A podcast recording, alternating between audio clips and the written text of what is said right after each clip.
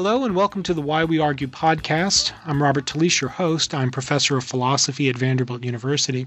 Why We Argue is produced by Humility and Conviction in Public Life, a project based at the University of Connecticut, which explores how to balance our deepest commitments with open mindedness, a respect for reason, and intellectual humility. The series, which is made possible by generous funding from the John Templeton Foundation, features brief discussions with publicly minded thinkers about the state of discourse in contemporary democracy. Today, my guest is Eric Alterman. Eric is CUNY Distinguished Professor of English and Journalism at Brooklyn College. Eric is also a columnist for The Nation and a senior fellow at the Center for American Progress in Washington and the World Policy Institute in New York. He's the author of several books, including What Liberal Media, When Presidents Lie, Kabuki Democracy, and most recently, Inequality and One City. Hello, Eric. Hi. How are you doing today? I'll live. um, thanks for uh, joining me for uh, a discussion on uh, the Why We Argue podcast. Um, why don't we just uh, hit right into it? Um, Eric, the presidential election, including the campaign leading up to it and um, the subsequent months following the election, have been strange uh, by anyone's measure, I think. And um, they've involved episodes in which the role of the news media has been overtly called into question, and sometimes stronger, even uh, challenged and criticized. The claim that mainstream news sources are biased and fake is common, and the perceived reliability of outlets that, in fact, are bound by no journalistic norms seems to be on the rise. Now, one part of the diagnosis of all this is that we tend to, as thinkers, we tend to view information that confirms our pre existing views as objective and as reliable. And we also tend to dismiss countervailing information and uh, to disregard sources of countervailing information and often see them as unreliable. But arguably, the news media is supposed to help us counteract these tendencies by supplying us with um, a reliable, objective, balanced uh, uh, source of um, political information and other kinds of information. What do you make of all this? You said a mouthful. yes. But I tell you, I got some problems with the way, I have some problems with the way you pose these questions to me. Great. I'll tell you why. Number one, you kept saying the media is, and that's Englishly incorrect, okay. grammatically incorrect, and profoundly misleading in a very important way. There is no the media. There are many, many different kinds of media. And you can't speak about the media without being right about one of them and wrong about most of them. Number two, you spoke in the passive voice a few times, which means that you weren't willing to attribute your your your criticisms to a particular source, which is very important to know who it, who the source is in order to judge the claims. The third thing you did was use the word seems more than once. And whenever anyone says seems, I have this Pavlovian reaction. I do it to my students all the time. Seems, madam, nay, it is. I know not seems. Act one, scene two, I believe, of Hamlet which means that you can say anything you want if you use the word seems. Seems to me that there's no such thing as global warming because it was cold yesterday, you know? So uh, when you talk about the media, the most important thing to do, in my view, is define your terms. Which media do you mean when you want to discuss it or criticize it? And number two, uh, when you talk about criticism of the media, again, you need to identify the source of the criticism because there's an awful lot of perfectly fair minded and sensible criticism to be made of many different media sources, but there's an awful lot of purely political hackery that's designed to um, obfuscate the truth. And that's actually uh, more common than not. So let me ask a question then. So the way that we individuate different uh, media is that, uh, in your mind, by means of their platform? Is there you know, is news media that comes by way of print a different media from news media that comes by way of screens or by audio, or do you have a different kind of way of individuating different media? Well, I have a spectrum of reliability that I begin my semester with when I teach my students. That begins with um, hearsay. I always quote something my mother's Aunt Rose heard on a bus as the beginning of the spectrum. She, someone told her not to buy from Radio Shack, not her, someone else. Right. Someone, she heard someone else on the bus tell someone else not to buy from Radio Shack because they were a ripoff. That's one end of the spectrum. The other end of the spectrum is refereed journals. Uh, although I would actually put the New Yorker magazine slightly beyond that, having been through their fact checking process. uh, I really would. Right. Um, and in between is everything else, and everything else falls on the spectrum depending on the particular case of that um, uh, uh of that media institution. There are uh, books which are footnoted, but they're but not necessarily. Um, but they have no obligation to be true. They just have an obligation not to be suable. Mm-hmm. The, the, enti- the, entire the the uh, publishers don't fact check anything. They just make they just lawyer them. So books are footnoted, but it's up to the person reading them to this to to decide upon the reliability, which is usually based on the author individual author's reputation. There are magazines which are fact checked and magazines which are not. Most magazines are not, but some are. But even those that are, the fact checking process is itself uh, uh, problematic because they're fact checked by sources that are not themselves fact checked. Then there's daily newspapers like the New York Times, the Washington Post, that try very hard to get things right, but they've only got a day to do it in, and they make a lot of mistakes. But they care about their reputation. Then there's uh, I'm, I'm moving backwards on the spectrum now. Right. Then there's cable news, which only cares. It doesn't really care if what is being said is true or not. It cares again if it if what is being said can get it into trouble, and if uh, if someone's going to complain about it, if someone powerful is going to complain. But if someone unpowerful is going to complain, then it's not a problem. Uh, then you move to different sources on the internet, which don't care if they're true at all because they have no particular reputation for truth to defend. Again, it's it's a matter of getting sued. And then some publications that you can't even identify, that you have no idea who they are, that are just making stuff up for the sake of hits. Those have always been around, but they've become kind of an epidemic, or uh, people started to notice them in the uh, last election. And according to some studies that have been published, that was the majority of news that appeared on Facebook. And the big problem that we're facing now that is brand new is that it used to be that people would choose the media that they would consume and and it would be as as credible as they wanted it to be. If you read the national enquirer it was not terribly credible credible but you probably knew that or you didn't care.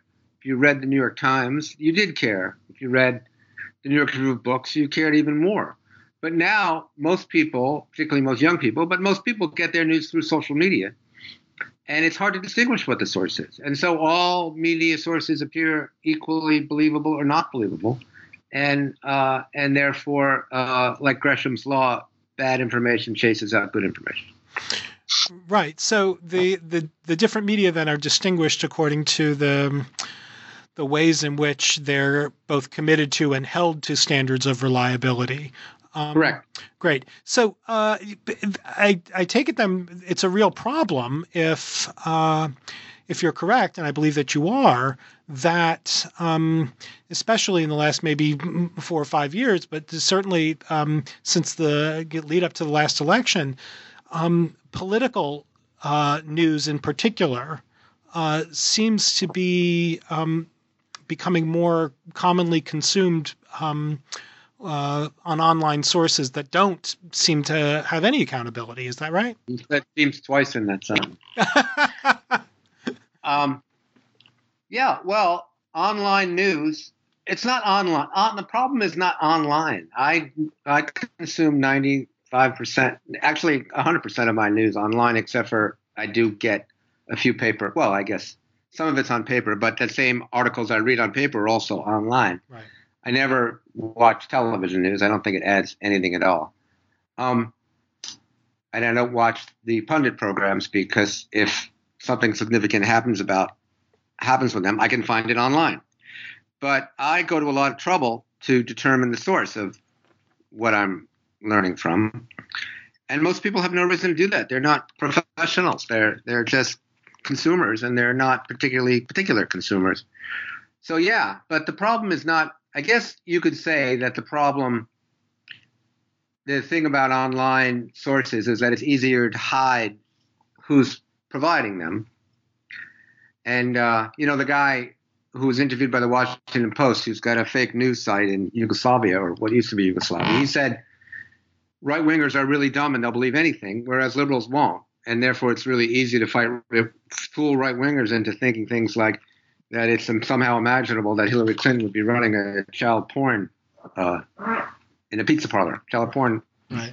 place in a pizza parlor. I mean, that's just idiotic. But uh, some people believe it, and and you know, there's some some disturbed person brought a gun to it. Uh, now, I wouldn't say these sources are any worse than talk radio was. Uh, Alex Jones and Rush Limbaugh make things up all the time. They're venal. They do it knowingly. and They do it for the purpose of confusing and enraging people. Uh, it's just that you know who they are, and uh, and somebody like their advertisers, I suppose, or their producers, can be asked to take responsibility for them. Although, let's be honest, as long as they make a lot of money for these people, there isn't much responsibility taken. The problem with online sources and with fa- particularly with Facebook refusing to take any responsibility, uh, it's that it's just it's become much more common. But it's always it's it's never not been there.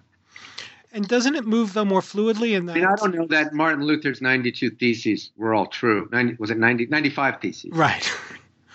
I don't know that they were all true. You know, they were read by a lot of people. They were took advantage of the printing press.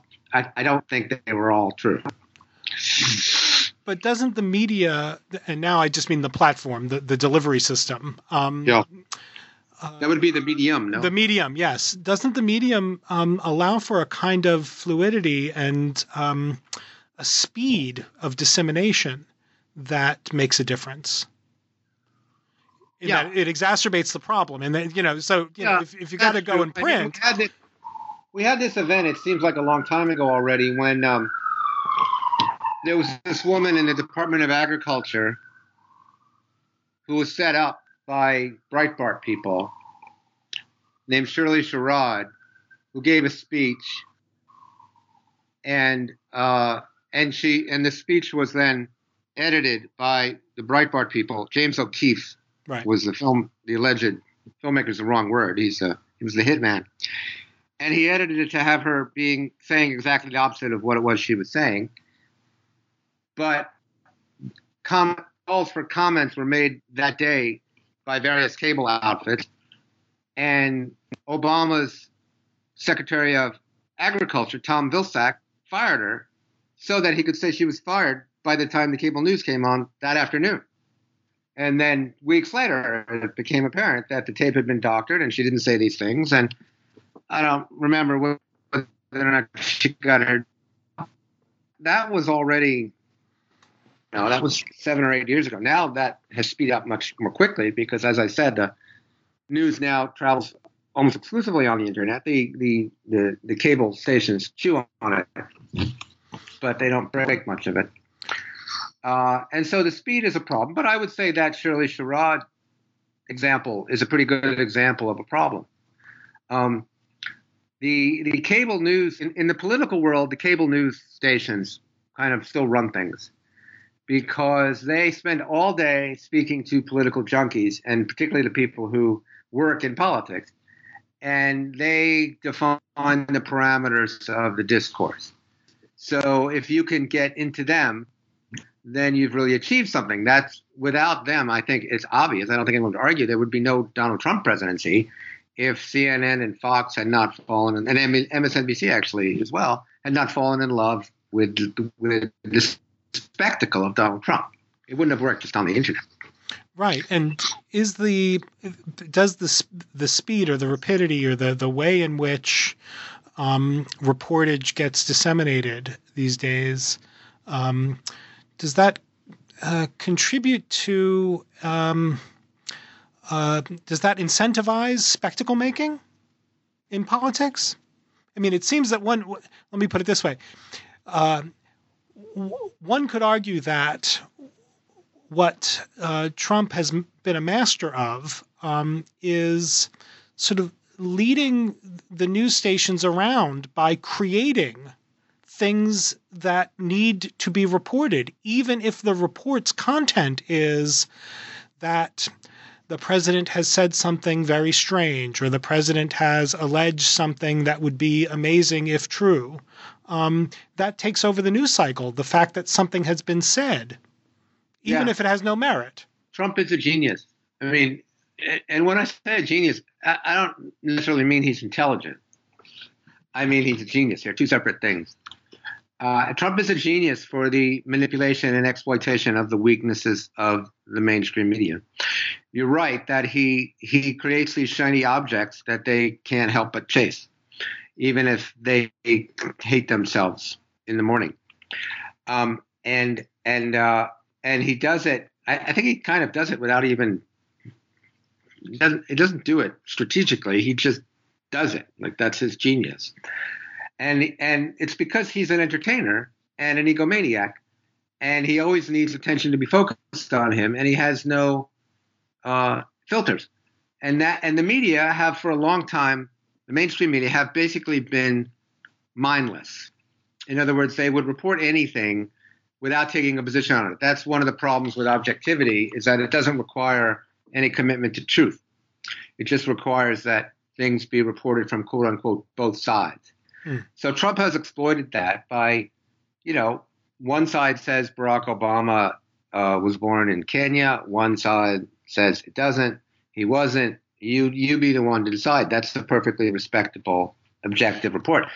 McCarthy pioneered this technique, and Trump has taken it into into hyperspace and perfected it so that now it's a it's a daily part of our lives. So what can the media do? I mean, if um, what what alternative uh, if uh, what alternative to that the norm of objectivity as you just described it, which is just not committing um, uh, to uh, any norm of truth, but simply reporting the facts where the facts are what people say or what people have claimed uh, or asserted is the truth. What's what's an alternative role for the media? Well, again, you can't talk about the media. I'm sorry. no, really. I mean, it's the thing is, is that I think I I argued in my very first book, uh, Sound and Fury, which coined the term punditocracy, if I do say so myself, which is now in the OED. Congratulations. Uh, thank you. Very proud of that and they use my name in the example. Excellent. So I'm going to live forever. uh, I, I argued that we needed a more European form of journalism where they they say here's what you know they ha- you read a newspaper that you agree with, whether it's Le Monde or Libération or a conservative newspaper, and they tell you the truth, and they don't feel like they have to say on the one hand and on the other hand you decide. They they are able to tell you the truth. The Guardian does this too. They should be fair and balanced actually, but they shouldn't be afraid to say this guy's lying and this guy's telling the truth, or this person has a convincing argument and here's why, and here's why this other person isn't convincing argument.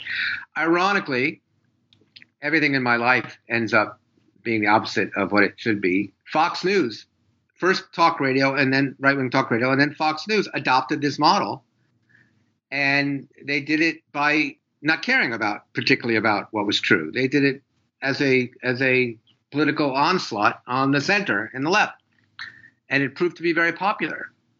Uh, so uh, so others, CNN and other sources started to copy it because that's where the cable news audience was. It's just a and talk radio audiences. It's just a sort of weird, unfortunate fact that um, to make money in television news and radio news, only right wingers are the are the real market for it. Uh, and liberals, they want both sides. That's why NPR is what liberals get, and they NPR is as as conservative as it is liberal in terms of the nature of its commentary and uh, most of its uh, news. You can the only way you could define NPR as, as the liberal is by comparing it to conservative, quote unquote conservative, but the conservatives are not conservative. They just they're not truthful because they're doing something else. Fox News is not a news station; it's a propaganda network that is actually the tail wagging the dog. The Republican Party has to respond to Fox News, not the other way around. Right. So, so we're in a weird situation where one side is trying to uphold values that the other side, for which the other side has no respect or can even recognize anymore, and we reached a tipping point in this election because Trump got 60 million votes without anybody really being able to believe him. I mean, it's impossible to believe the things Trump said in the campaign. It's just impossible. They're contradictory and they defy logic. But people didn't care because the facts ceased to matter. The people just wanted to vote the ad. Do so, excellent. Um, and and the sloganeering was um, was pretty remarkable too. In that, um, leading up to the election, um, it was hard to find a um, a dominant interpretation of any of the Trump slogans. Um, so, draining the swamp and making America great again um, were uh, vague enough that anybody can fit in any content that they favored and um, so they, they, worked like um, like marketing slogans rather than like political proposals. Look, no Republican candidate for Senate or president in the past 12 years has run on a program that says global warming is real, it's man-made, and it's a threat that needs to be addressed. Not one. And yet, every single other country doesn't have a major party that takes that position because it's it's not a it's not an intellectually defensible position. When 99.7% of qualified climatologists say the opposite, you don't get to say it's not if you don't have any evidence, which they don't. And yet, the entire Republican Party takes that position. Um, so, truth is not a question in there, but the mainstream media can't they can't bring themselves to say all these people are ignoring truth. They have to say on the one hand, on the other hand. They might in the very last paragraph say, by the way, there's not there's more not much scientific support for this position. But that that's not what that's not the focus of what comes across. I mean, just the day before yesterday, Donald Trump lifted the uh, lifted the uh, regulations on pollution from cars that Obama had put into place. Those stories didn't say, oh, by the way, this is based on a theory that no respectable scientist really in the Western world agrees and no political party agrees with. They just reported it. Here's the news. No context. So somebody wrote a book now. I, I can't. I think it's George. No, it's George W. S. Trow, if I'm not mistaken, called "In the Context of No Context." But I might be wrong about who wrote that. And that's where we're living. And in the context of no context, you can say anything you want. And because so many people believe, live in this world, you know, Trump got 60 million votes. The rest of the media have to be pay heed to it, to be respectful of it, to to not insult these people every day because they're accused of being unpatriotic and liberally biased, and also they want some of the same dough that these other that Fox is bringing in. Fox is making a billion dollars a year. So uh, it, it's a big problem, and I, I, don't have any idea how to solve. well, um, do you have any uh, advice that you might, or, or, any lessons that we should take away as um, uh, citizens who uh, are, um, as for those citizens who are trying their level best to make sense of the political world and are relying on certain media outlets, certain kinds of media outlets to um, to help them. Do I that? do, I do. Yeah. At the same time, this is happening, and it's not entirely unrelated. The um, the economic model of newspaper business has collapsed, and so there are forty percent fewer newspaper reporters and editors working today than there were ten years ago, and print advertising in newspapers is in a is metastasizing in terms of its disappearance. So people need to pay for good news sources. News is good news is very expensive to produce, and the internet has trained people not to pay for it. Facebook and Craigslist have been devastating to the uh, to the business model that people have relied on forever to support newspapers. And I'd say probably 90% of the reliable news we get comes from newspapers, newspaper reporting. Um, so people need to find those sources that they support, just like the churches they support and the political organizations they support, and support news sources because they can't support themselves. And, you know, uh, who knows what will happen over the next four or eight years, but there's truth is not going to stop mattering. I'm actually writing another book about presidential lying now. And the fact that he lies so much is a problem for Donald Trump. It's it's not it's not nothing. It's it's crazy the the degree to which he lies and and he lies so often you can't keep up with them. But some of the lies end up mattering when the truth is found out, and you can't predict which ones will.